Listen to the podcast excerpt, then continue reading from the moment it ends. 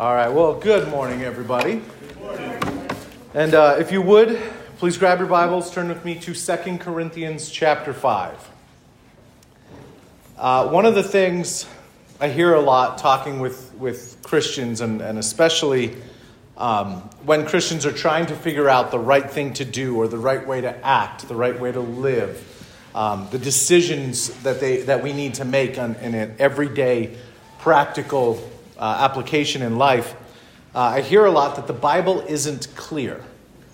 And what they actually mean is that it's not as clear as they want it to be.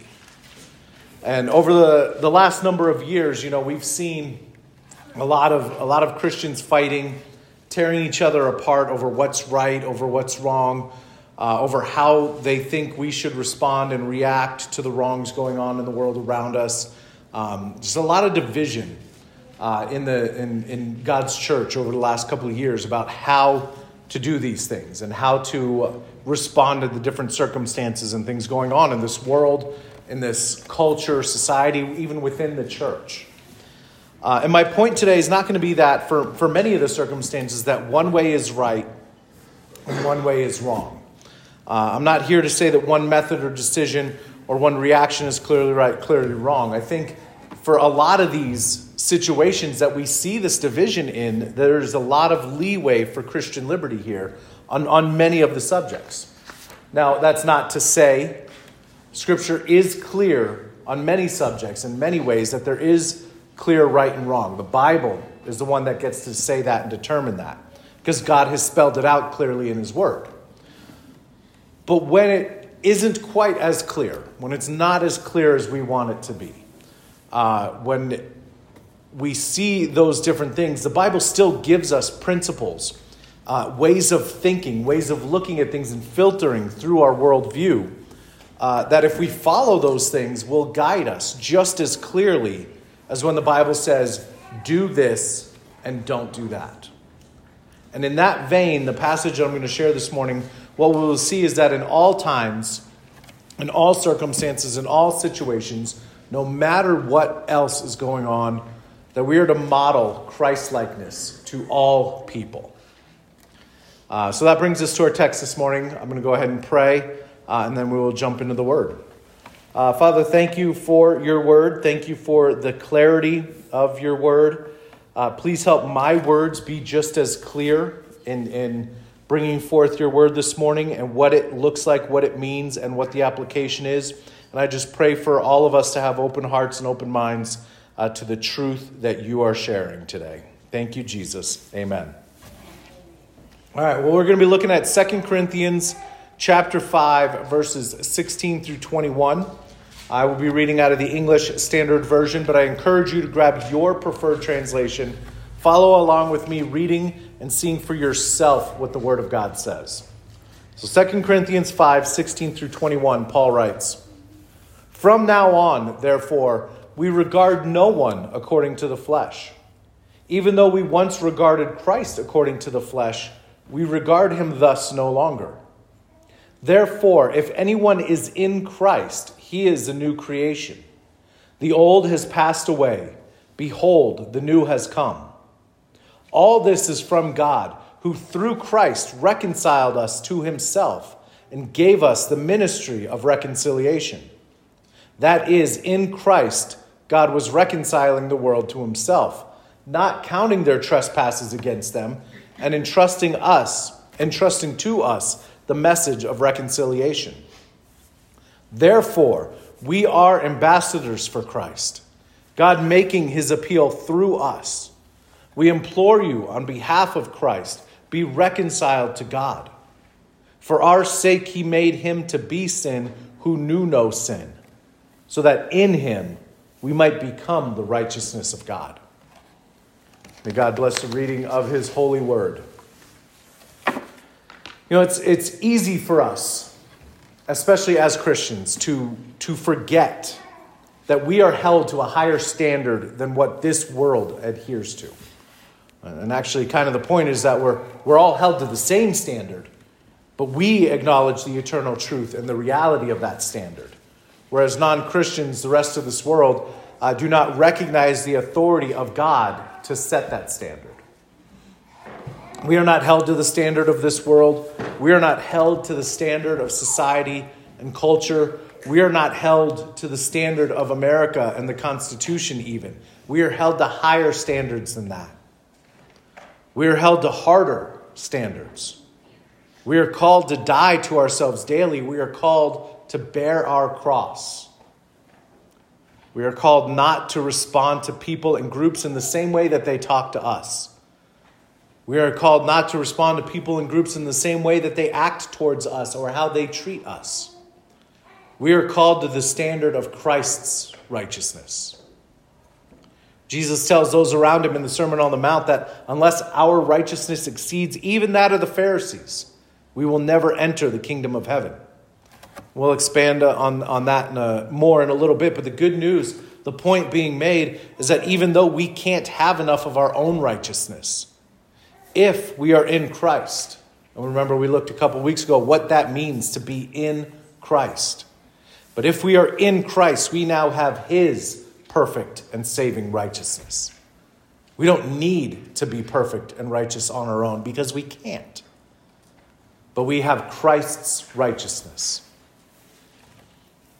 Now, this idea, this concept that we are not to respond to people how they treat us, that we are to hold to a higher standard of behavior, a higher standard of heart and attitude, this is a foreign concept to much of the world. The prevailing instinct is to treat others how they treat you, or worse and more often, before they get a chance to. This is a concept born of the flesh. But we are called to those ideas and concepts born of the Spirit that God shows us in his word. Every single life, every single human being is born in the image and likeness of Christ. This goes for everyone. Americans and non-Americans, Democrats and Republicans, Christians, Muslims, atheists, liberals, conservatives, black, white, brown, red, yellow, purple, green, polka dot, and chartreuse. All people born are born in the image of Christ. Every single human life on earth is created in God's image and likeness. Now, this is why this is important. One of the many reasons why this is so important is because this is the entire basis, the entire and full foundation of our pro-life position. If we do not believe this, that every soul, every human being is born in the image and likeness of Christ, we have no right to say anything in regard to the wholesale slaughter of millions of unborn babies.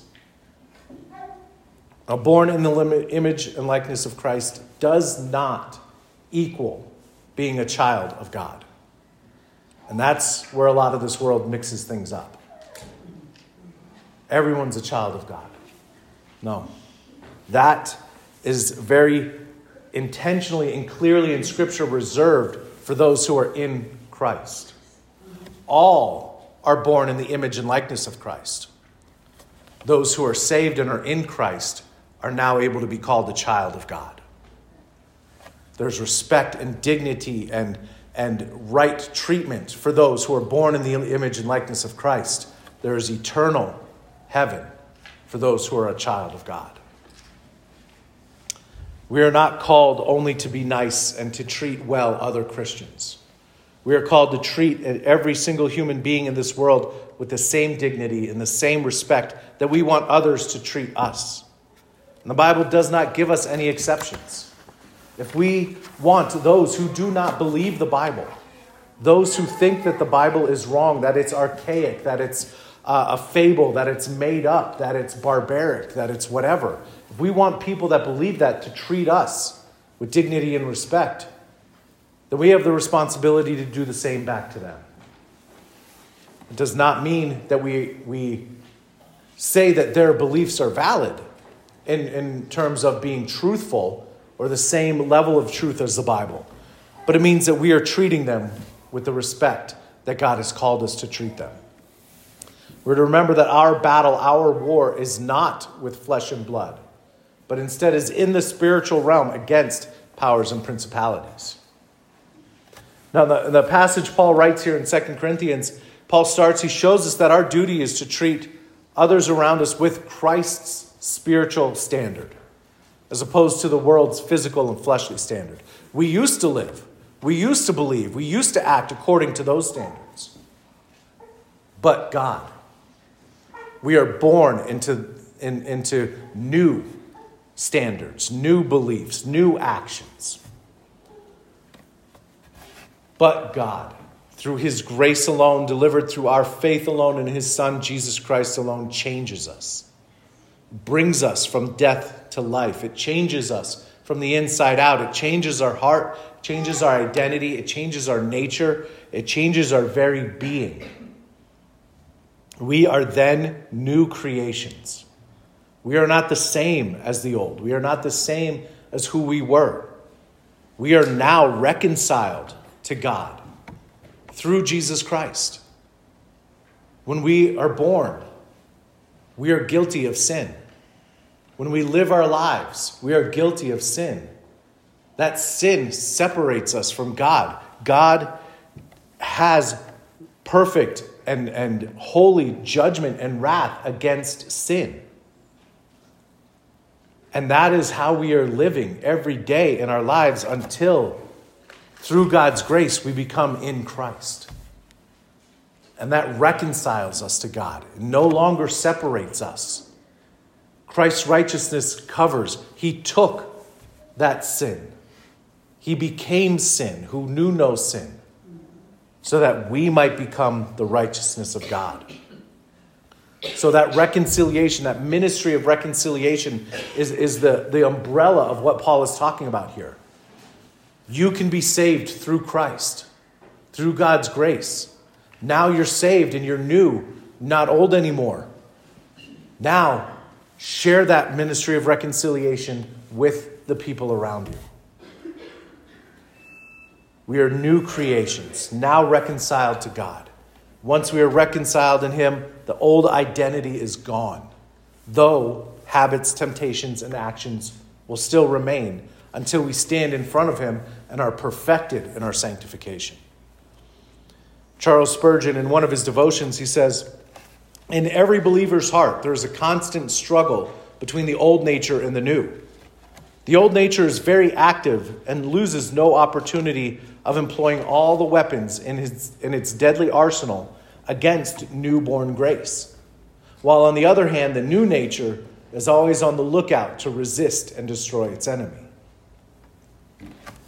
When we are new creations in Christ, that change in us should be clear and noticeable. When that happens, we have one single job to do. That's what Paul says here. Now that you are a new creation, now that you know the ministry of reconciliation, God has entrusted this to you. Now, therefore, you are ambassadors for Christ. You are ambassadors on behalf of the kingdom of God, my favorite title given to us in Scripture. We speak and we share the official position, the official view of the kingdom of heaven. Not what we want the official view to be, not what we think it might be or should be, but what it is. We are a conduit. We are to funnel the word of God to the people who need to hear it. And we don't have to guess at what we're supposed to say. God's word has already said it for us. He's already shared it. We present and announce what our King has already decreed. We don't make laws. We don't determine the official position. We share Christ and him crucified. We preach the word. We love the people. We fulfill the Great Commission, making disciples of all nations, baptizing them in the name of the Father, the Son, and the Holy Spirit, and teaching them to obey all that Christ has commanded. God uses us. He entrusts us with the message of the gospel, with the ministry of reconciliation. He makes his appeal through us. Now, God can do anything. The people often say, don't put God in a box. Most of the time, that's non-believers saying, well, you can't decide how salvation works. That's putting God in a box because he can do whatever he wants. The truth is that God himself decides what boxes he has put in. To use that terminology, he himself chooses. This is how salvation will work. This is how to save those who will be saved. He chooses to do so. He is clear in his word. He's already decreed. He's already written down. He's already shared with everybody. This is how salvation works. By his grace, through faith in his Son. He writes in Romans 10, faith comes by hearing. Hearing the word of Christ. That's what he's saying. You can think whatever you want to think. You can say this is the way it should be. Or God could do this. But God's saying, but this is the way I'm doing it. This is the way that it will be done. Again, listen to the wording as Paul does this, starting back in verse 18. The wording that Paul uses here. It says, all this is from God, who through Christ reconciled us to himself and gave us the ministry of reconciliation. That is, in Christ, God was reconciling the world to himself, not counting their trespasses against them, and entrusting to us the message of reconciliation. Therefore, we are ambassadors for Christ, God making his appeal through us. We implore you on behalf of Christ to be reconciled to God. God chooses who and how. He does it all. He chooses to use us, our words, our actions, our faith and testimony, to show people who he is, the truth of his word that's already been given, and his saving grace. The only way to be reconciled back to God, the only way to be reconciled, the ministry of reconciliation to God, is through the death, burial, and resurrection of his Son, the forgiveness of sins. Jesus Christ is our King. He is reigning today, here and now. He's not waiting to reign. It's not someday Jesus will be King. He is King now and forever. There's no waiting for tomorrow. Christ is King, and he will be our Savior if, by God's grace, we put our faith in his Son. A couple of scripture passages here. For our sake he made him to be sin who knew no sin, so that in him we might become the righteousness of God. For there is one God, and there is one mediator between God and men, the man Jesus Christ. Jesus says, repent and believe in the gospel. So faith comes by hearing, and hearing through the word of Christ. Those are all the words of Christ written down in your Bible, the one that you hold in your hand that so many have access to, many more than have ever had access to in history. He is our King. He is our Savior. We literally owe our eternal life to him. And he does this free and clear. Nothing we can do to earn it or to influence it or to cause it, to bring it to bear.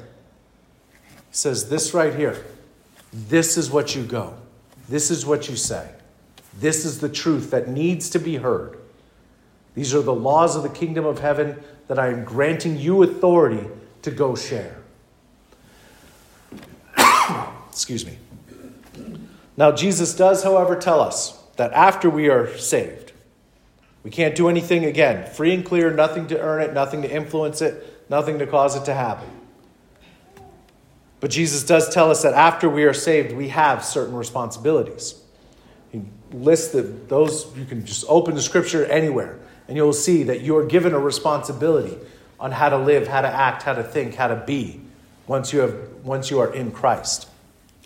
Top of that list, and summing up all the others, as I said, is what it means to be an ambassador of Christ. What does that mean? And I want to encourage you to reflect on this, especially as you go out today and through your week. What does it mean to be an ambassador?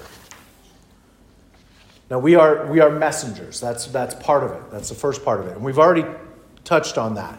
But we're more than that. You know, to start, think of, as you watch movies or watch TVs, you see a foreign ambassador in our country, or you see an American ambassador go to a different country. What are they? What do they do? How do they act? What is their role to play? They are messengers, of course, relaying the message of their country's leader, for sure. But they also represent their culture. They represent their kingdom. They represent their citizenship to a foreign land in which they are strangers and aliens. A friend of mine described it this way. He says, if you're a United States ambassador to Germany, You fly into Germany, you drive through Germany, but when you get to the physical U.S. embassy, you are now literally on your country's sovereign ground. The ambassador would speak for the U.S., represent the U.S. as German politicians come to the embassy, or as you go out into the German country. As a Christian, I am living in a nation not my own. When I talk to people, I represent the kingdom of Christ. So I invite people over to show them how Christ, my King, would treat them. When I speak, I represent the way Christ speaks, his word. And especially in this culture and climate, I may be the only representative of Christ they ever see. There's a lot of assumptions still in this country that everybody in America has heard the gospel. Not everybody has accepted it, of course, but there's still that assumption, that prevalent belief that everybody in America has heard the gospel.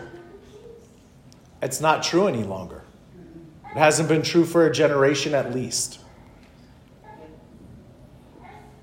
With Hope and Eyes Ministry through Village Missions, we go to towns like this. Village Missions sends pastors, missionaries to rural America, places people have forgotten, places people don't want to send resources, to send people, to send anything, because there's not enough people there. There's not enough desire for it. There's not anything there. A lot of times, these places aren't even a spot on the map.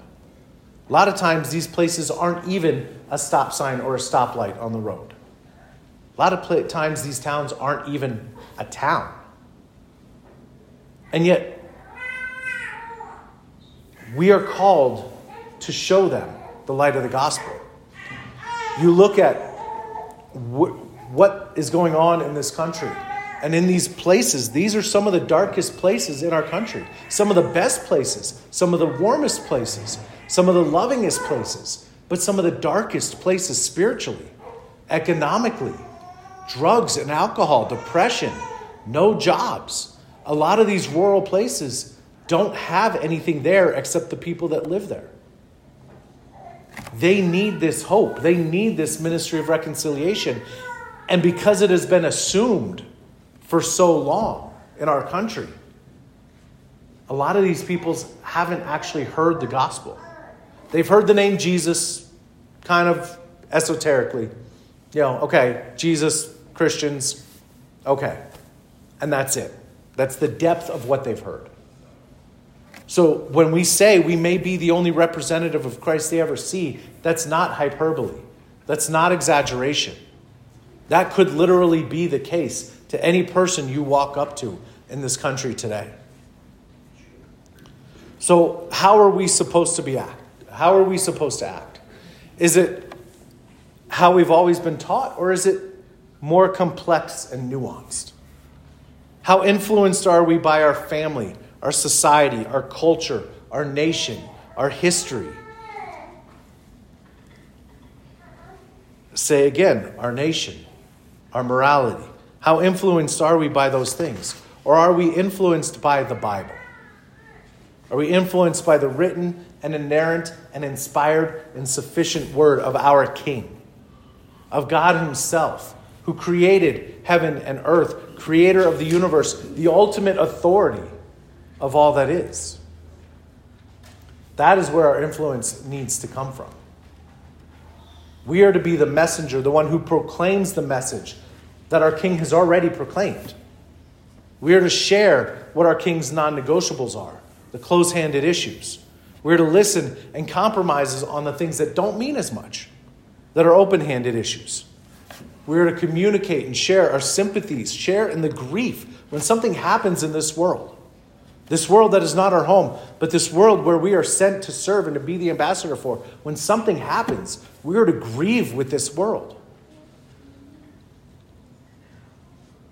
And we are to draw lines in the sand where needed and to brush those lines away where they're a hindrance.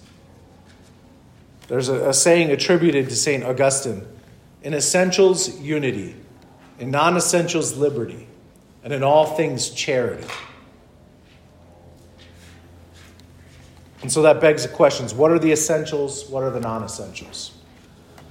I think you can turn there and read it yourself later. I think 1 Corinthians 15, 2 Corinthians 15, 1 Corinthians 15. Paul makes a clear layout of what the essentials are in those first 8 verses where he talks about, this is what I received from God that I passed on to you, that Christ, according to Scripture, lived a perfect and sinless life, that he was dead and buried, that he came back to life, all according to the Scripture, that he rose, that he was seen by Peter, James, and 500 more, that you can go and ask them right now as he was writing it. Those are the essentials. The gospel is the essentials. What the Word of God is clear on are the essentials. The rest of the stuff, the gray areas, the principles, the other things, those are the non-essentials. Somebody disagrees about what's going to happen at the end. Somebody disagrees on how we do communion. If somebody disagrees on the right way to do worship, if somebody disagrees on who gets baptized, if somebody disagrees on these things, that's important.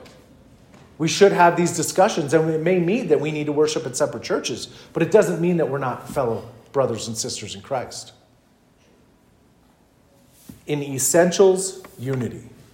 We all come through, we unite around the gospel, around the cross of Jesus Christ.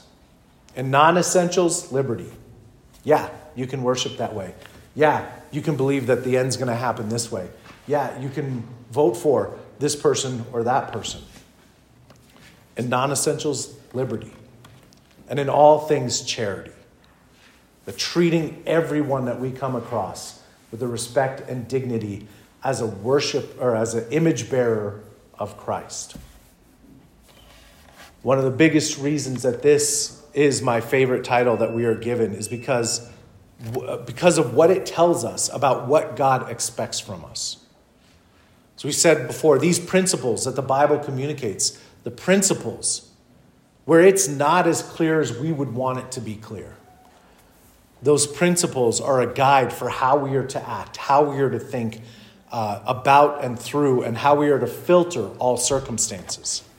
Whatever comes up, whatever happens in your life, whoever comes across your path, whatever happens, if we understand the principles of this passage, we will know what we are supposed to do, how we are supposed to respond, and what the will of God is. Treat all people at all times with Christ-likeness. Trust in and be reconciled to God the Father through Jesus Christ the Son. Act as the new creation in Christ that you are. Implore others on behalf of Christ to be reconciled to God. Represent your kingdom, the kingdom of God, with all the authority given to you by Christ to represent him to the people of this world, which is not our home. We are strangers and aliens. We are exiles and sojourners in a land that is not our own. Ambassadors, disciples, subjects to a sovereign king, a child of God, adopted and sealed by the Holy Spirit, freely saved by the grace of God alone, through faith alone, in Christ alone. And now we go and act like it. Let's pray. Father, thank you for giving us your clear word. Thank you for giving us the authority to share what you've already said clearly. Thank you for the principles that you've given us and how to treat others, calling us to a higher standard, and yet knowing we won't always meet that standard. But in you, we are covered in Christ's blood, in Christ's righteousness, that has forgiven our trespasses, forgiven our sins, so that we can go out, being reconciled to you, and share that reconciliation. Implore others on your behalf to be reconciled to you. Thank you that you have given us this opportunity to represent you in a place that is not our home.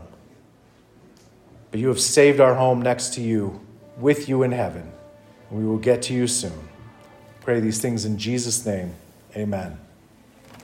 Now, as one guy I listened to says, he finishes all of his messages, go and serve your king.